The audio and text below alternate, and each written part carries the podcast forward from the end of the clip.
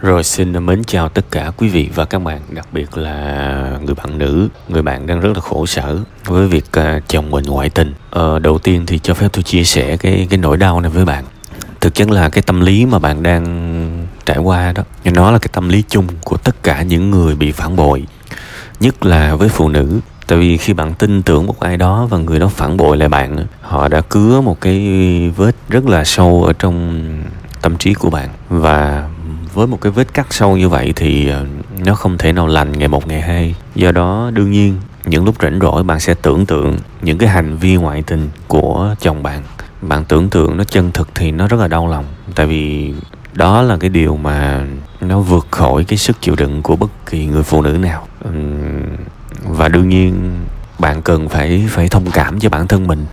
Bạn đừng có thấy xấu hổ, bạn đừng có thấy tội lỗi, bạn đừng có thấy tệ khi mà mình không có mình không có let go mình không có bỏ qua được những cái điều đó.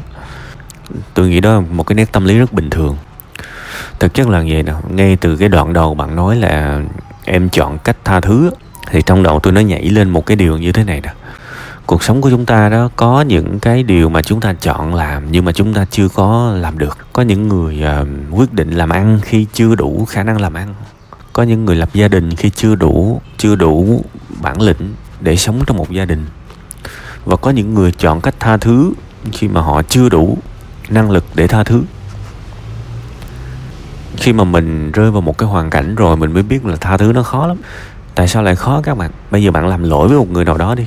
Bạn chuộc lỗi coi vậy cho nó dễ. Tại vì cái phần chủ động nó còn ở phần bạn.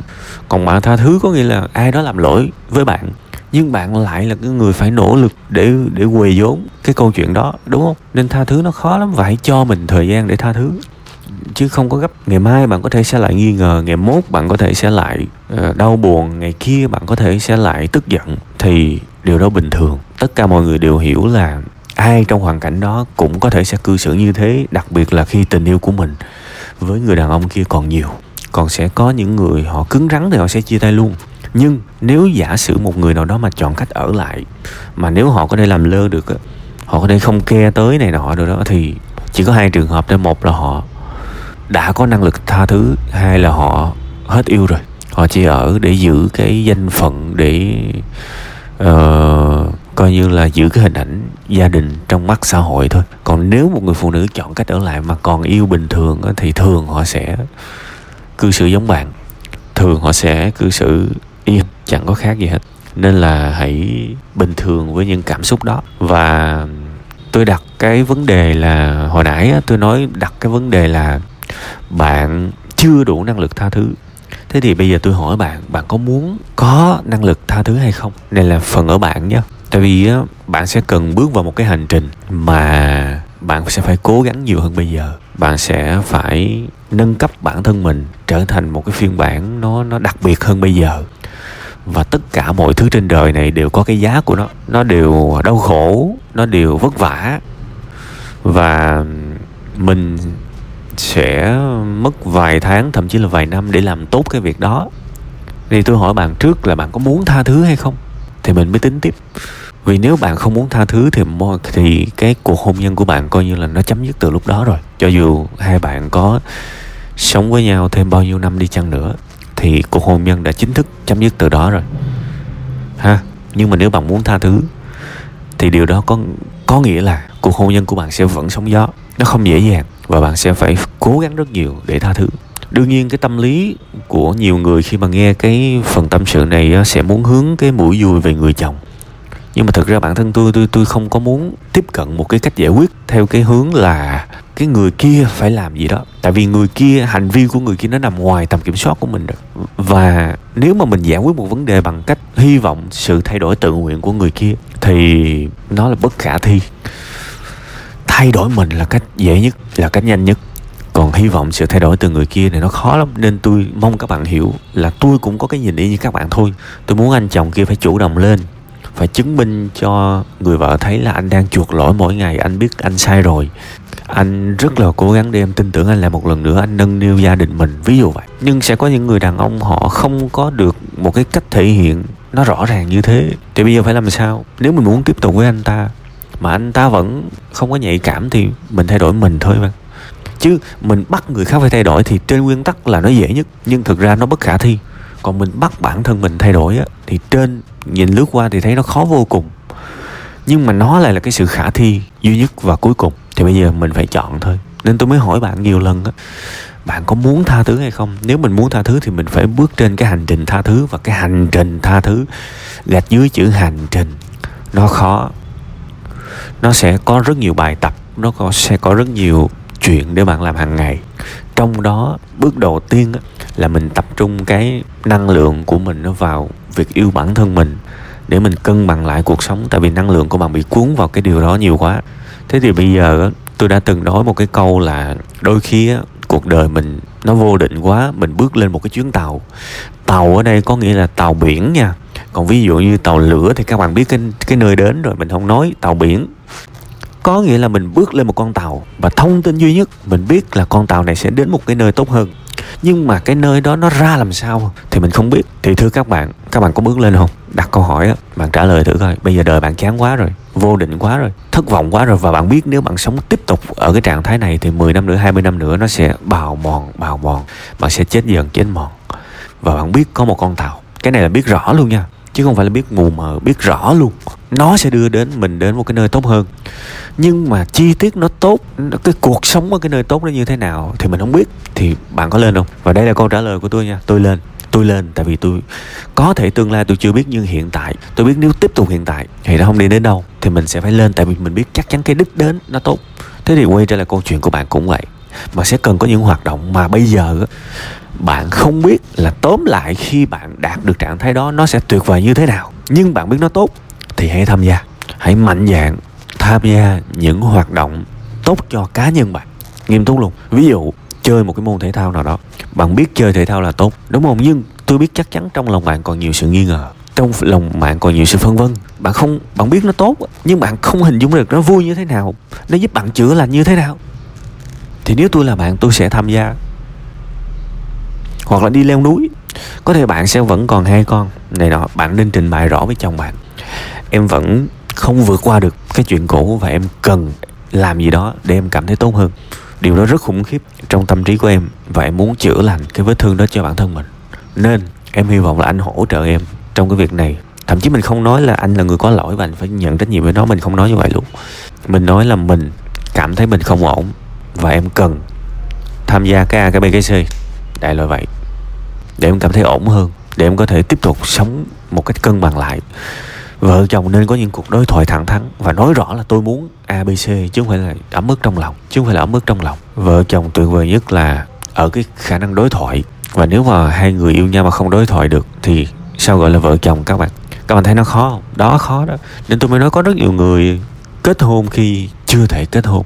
À cuộc đời là một cái hành trình học vô tận các bạn. Và cái việc chữa lành của bạn á, thì tôi nói rồi dễ nhất là bắt đầu từ thể chất. Để cơ thể mình nó khỏe mạnh lên và mình cảm thấy có một chút cân bằng trở lại bạn thấy rất nhiều người phụ nữ đứng lên từ tan vỡ. Đặc biệt là cái thời gian sau khi tan vỡ họ lên cân và họ xấu xí khủng khiếp. Bạn nhìn hết những người đó coi công thức của họ là gì?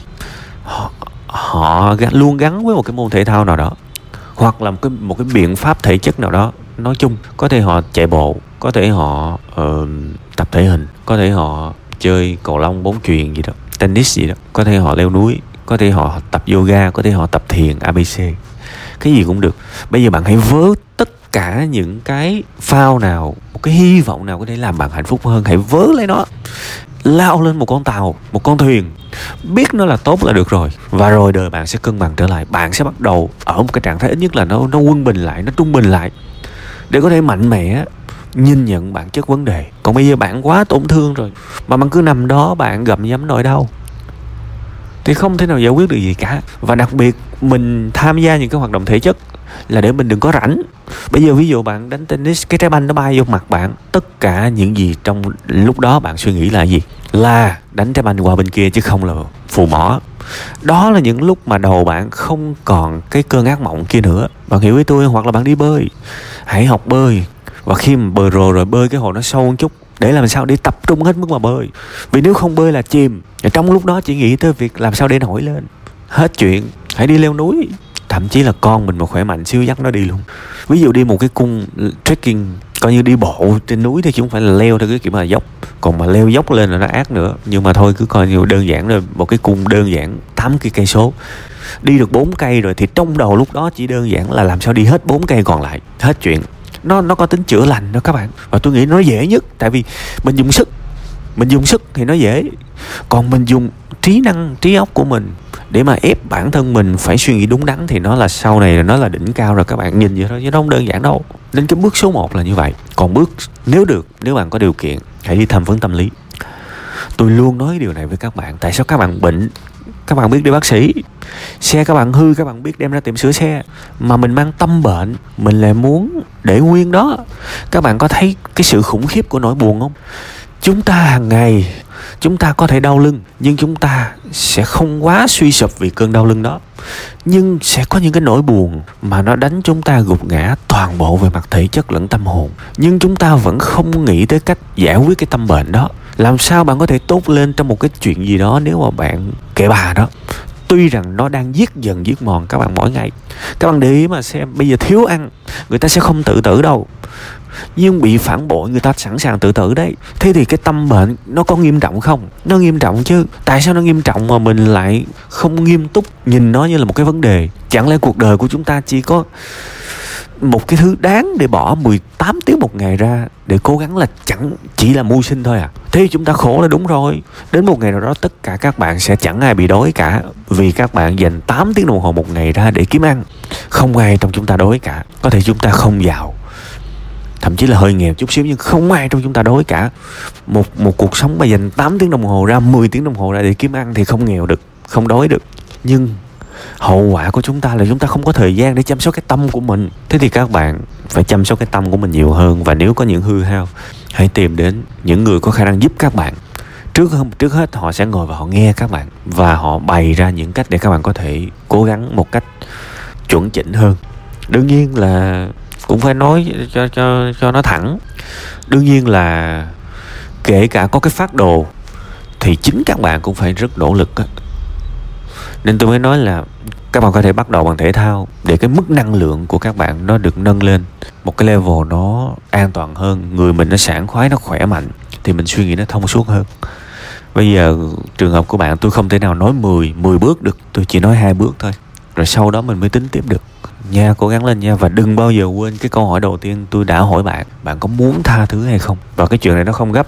Hãy cứ trả lời từ từ à, miễn là đừng né tránh nó. Hãy vẫn trả lời đối mặt với nó mỗi ngày. Nhưng dặn bản thân mình là tôi không nhất thiết phải có câu trả lời bây giờ nhưng phải dám hỏi mình mỗi ngày. Chứ không phải là ôi thôi thôi để khi nào được được thì mình mình hỏi thì không được. Ha ráng lên ha.